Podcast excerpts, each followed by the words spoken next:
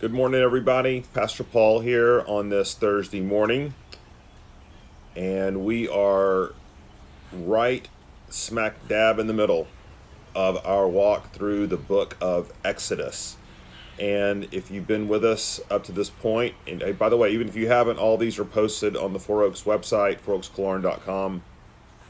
You can, you can, uh, hey, instead of like binging something on Netflix, binge the devotionals um, anyway, we're we're up to the eighth plague, um, and remember the the context here is that there is this high stakes duel between Yahweh, the God of the Israelites, versus the the powerless, impotent gods of the the Egyptians, and these plagues are meant to demonstrate God's all surpassing power and authority.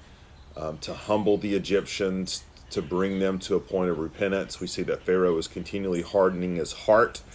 And now we're coming to the eighth plague, the locust. Now, before we read this, I, I was trying to think of a good way to, to, to encapsulate what the Egyptians probably experienced um, during this during this plague because let's be honest locusts doesn't sound nearly as terrible as um, the the last plague of boils on the skin and those sorts of things. But but think about it this way, or or the hail. Remember we talked about the hail last time and how um, it was so bad, this tornadic activity that it would literally kill people. I mean, it was you know. So so what's the big deal about locusts? Well, I remember reading in high school a short story written back oh in the 1930s called Leiningen versus the Ants and it was about this this man who lived in South America, I think, um, and there was this colony of ants that was making its way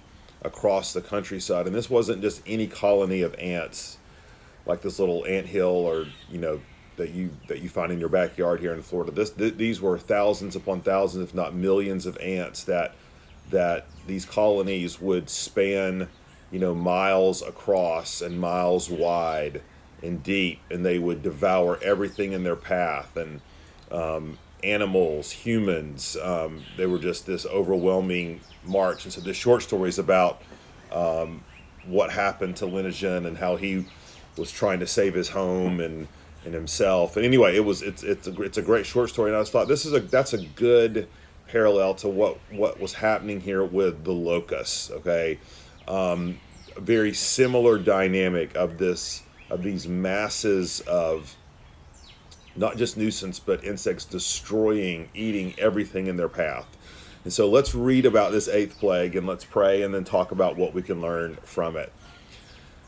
Then the Lord said to Moses, This is Exodus 10 Go into Pharaoh, for I have hardened his heart and the heart of his servants, that I may show these signs of mine among them and then may you, that you may tell in the hearing of your son and of your grandson how I have dealt harshly with the Egyptians and what signs I have done among them, that you may know what I am that I am the Lord. So Moses and Aaron went into Pharaoh and said to him, Thus says the Lord, the God of the Hebrews, How long will you refuse to humble yourself before me? Let my people go, that they may serve me. For if you refuse to let my people go, behold, tomorrow I will bring locusts into your country, and they shall cover the face of the land, so that no one can see the land. And they shall eat what is left to you after the hail, and they shall eat every tree of yours that grows in the field, and they shall fill your houses and the houses of all your servants and of all the Egyptians, as neither your fathers nor your grandfathers have seen, from the day they came on earth to this day. Then he turned and went out from Pharaoh. Then Pharaoh's servants said to him, How long shall this man be a snare to us? Let the men go, that they may serve the Lord their God. Do you not understand that Egypt is ruined? So Moses and Aaron were brought back to Pharaoh, and he said to them, Go, serve the Lord your God, but which ones are to go? And Moses says, We will go out with our young and our old. We will go out with our sons and daughters, and with our flocks and herds, for we must hold a feast to the Lord.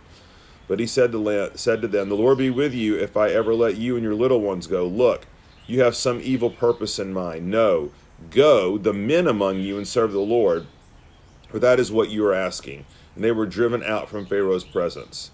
Then the Lord said to Moses, Stretch out your hand over the land of Egypt for the locusts, so that they may come upon the land of Egypt and eat every plant in the land, all that the hail has left. So Moses stretched out his staff over the land of Egypt, and the Lord brought an east wind upon the land all that day and all that night. When it was morning, the east wind had brought the locust. The locust came up over all the land of Egypt and settled on the whole country of Egypt. Such a dense swarm of locusts as has never been before, nor ever will be again. They covered the face of the whole land, so that the land was darkened. And they ate all the plants in the land and all the fruit of the trees that the hail had left. Not a green thing remained, neither tree nor plant of the field, through all the land of Egypt. Then Pharaoh hastily called Moses and Aaron and said, I have sinned against the Lord your God and against you. Now therefore forgive my sin, please, only this once, and plead with the Lord your God only to remove this death from me. So he went out from Pharaoh and pleaded with the Lord. And the Lord turned the wind into a very strong west wind, which lifted the locusts and drove them into the Red Sea. Not a single locust was left in all the country of Egypt. But the Lord hardened Pharaoh's heart, and he did not let the people of Israel go. Lord, help us this morning um, to see what a plague of locusts 3,500 years ago um, shows us about you and what it teaches us um, to do in our worship and relationship to you. So we ask these things in your son's name. Amen. All right, so we talked about one theme through all this is that these plagues have all been an intensification one upon the other. And and you see this with this plague, it's the it's the eighth plague. That that the seventh plague was the one of hail which if you were out in it, it would kill you. The, the, the hail was so large, and the thunder and the lightning and the peals of thunder, maybe tornadoes, we don't know. But what those what those what that previous plague served to do was to beat down and destroy um, crops. Okay, ruin crops. Well, the way to think about the locust in plague eight is like this is like the knockout punch. This is like the the this sort of finishes off what the hail started, right? So you can imagine that the hail destroys most everything, but there's still remnants. There's still, if you want food bad enough, you can go pick it up off the ground, right? The grain, the the trees, the fruit, um, uh, the vegetables, all the things that were growing in Egypt. Remember, which was quite fertile, was quite abundant and plentiful. But now, what the hail didn't get, the locusts finish off. And the reason this is so stark, okay, is that now for the first time, Egypt is literally threatened with starvation, okay? They are literally refugees. There's literally a humanitarian crisis in their own land. They would have had nothing to eat, they would have had no place to turn. There would have been just an increased sense of, of, desperate, of desperation.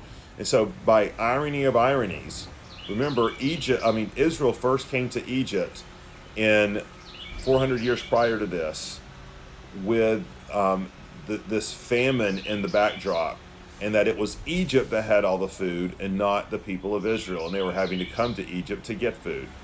Well, now there's a complete reversal of this, right?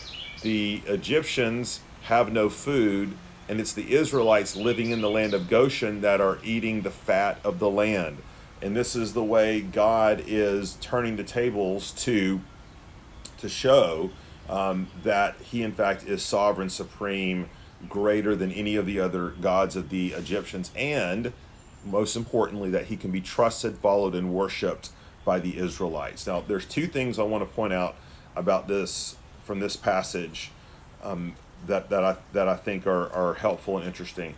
One um, has to do with um, how was it that God was carrying out these plagues? Okay, so so by by carrying them out, I mean, how did He make them happen? What was the process, uh, the natural process that uh, that happened? Did these locusts just appear out of thin air? Okay, did this hail? Um, well, let me just start there. Did the locusts appear out of thin air? Because it says here that Lord caused this east wind to bring them in, right? And so all the commentaries are filled with, you know, what were the natural phenomena that that may have been a part of these things. In fact, there's a there's a pretty decent, I don't know if it's a, uh, decent theory. It's an interesting theory that that one of the things that was causing the first seven plagues was anthrax. Okay, that it infected the beasts and who died, and the flies and the frogs and the boils on the people's skin, and and I think those are interesting questions. Okay, but we don't want to get too caught up in them. Um, and, and and and here's why. Oftentimes, what drives people to try to figure out what it, what was it in the natural world, created world that God used to, to accomplish his means, um, a lot of it is based upon the assumption that really it's trying to factor God out of the equation, right?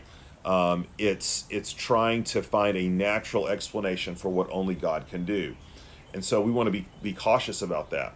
At the same time, we want to recognize that God uses means, right? Natural means. So for a long time, this idea of the Big Bang was this, you know, the the boogeyman as it relates to the idea of whether God created or didn't create the universe. When in reality, um, when you think about that, that what the Big Bang te- teaches is that simply everything began from a singular, you know, a singularity, a single moment in time, and was created and came into being and exploded. Well, could God do that? Of course, He could do that. And is that the way He used? Was that the means that He used to create the universe? Maybe. I mean, who who knows, right? The point being, okay, is that whether we're thinking about these things supernaturally or naturally, the point of the text is obvious. It's God who is behind everything. So, in a sense, there's nothing in the creation that is not supernatural. Everything's under the control and the hand of God. And so, whatever the nature of this east wind that God uses to bring the locusts, or is this anthrax that that is causing uh, a lot of these plagues and problems, you know, did God create the universe from a, sing, a singularity, a, a, single moment in time of matter? Um, whatever we want to say about the natural universe, um, the Christian always has a theistic worldview that says that God is behind in the middle of everything. Okay, there's nothing that happens in this physical universe apart from his care and sovereignty, even plagues, okay? Especially plagues. Everything is supernatural. So we can have those discussions, um, keeping in mind that God is always at the center and that no natural explanation factors out the need for God, okay, or the presence of God. Um, this is these are just means that God uses. Okay, a second thing to draw your attention to is the idea of who was it that got to worship Yahweh. So, so in the ancient Near East, it was very common for worship of deities to be restricted primarily or exclusively to men, and um, and what we see in this passage is that when Pharaoh tells Moses, "Well, let your men go. Let your men go out into the wilderness and worship Yahweh," and Moses is adamant, "No, the people, the women, the children, everybody has to come." It's it's a it's a reminder that God works through a collective people. That this is a sort of a precursor to the idea that in Christ there is neither male nor female. Doesn't mean there's not differences, distinctions, difference of roles. What it means is that there is an equality of being, okay, of all made in the image of God and everyone, men, women, and children, having free access to God through Jesus Christ. And one of the reasons that, that God works in that sort of family communal unit, okay, he makes this really clear. Um, go back in verse 10 when it says that, um, uh, I'm trying to find the exact right verse. Right. Look in verse 6. Um, it says, as neither, well, see, I'm on live TV, and, and that's always a danger he Moses makes it really clear that one of the purposes, okay, in these verse two, um, in the showing of these signs is that they will be passed down from generation to generation. It says, and that you may tell in the hearing of your son and of your grandson how I have dealt harshly with the Egyptians and what signs I have done among them that you may know that I am the Lord. it's a reminder that part of our chief mission is is is passing the gospel torch to the next generation is teaching our children teaching one another teaching in the body of Christ, those that we're in community group with, those that we're in Bible study with, those that we have relationship with, that God works in the in the nuclear family and in the church family to propagate a knowledge of him that is to be passed down from generation to generation. And here we are, 3,500 years later, after the Exodus or after the events of the book of Exodus, and we are still telling our children and our grandchildren about these things. What a power, what, what a demonstration of the power of the gospel, what a demonstration of the power of Christ to build his church. And uh, it reminds us that there's there's never any aspect of creation around us that God and Jesus is not in the, in the middle of, of, and that we have an opportunity with whoever we are, wherever we are, to proclaim His glories and what is being revealed and accomplished and done around us. This is what Paul means when he says, "In Him we live, move, and have our our being." Okay, so just a couple lessons from um, the the eighth plague. Tomorrow we're going to look at the ninth plague, darkness, and the final warning before the final plague, and try to understand what that what that means and what Moses is signaling to us, what God is is impressing upon not just the Egyptians but upon the Israelites. So, hope to see you then, Lord. Thanks for this time, Lord. Um, help us to today have wide open eyes to see your providential work and care and sovereignty in everything, in all aspects of our lives. And Lord, may we be quick to tell that to others. May we be quick to share that story. May we be quick to pass a knowledge of you to everyone around us. In your name we pray. Amen. All right, everybody, see you tomorrow.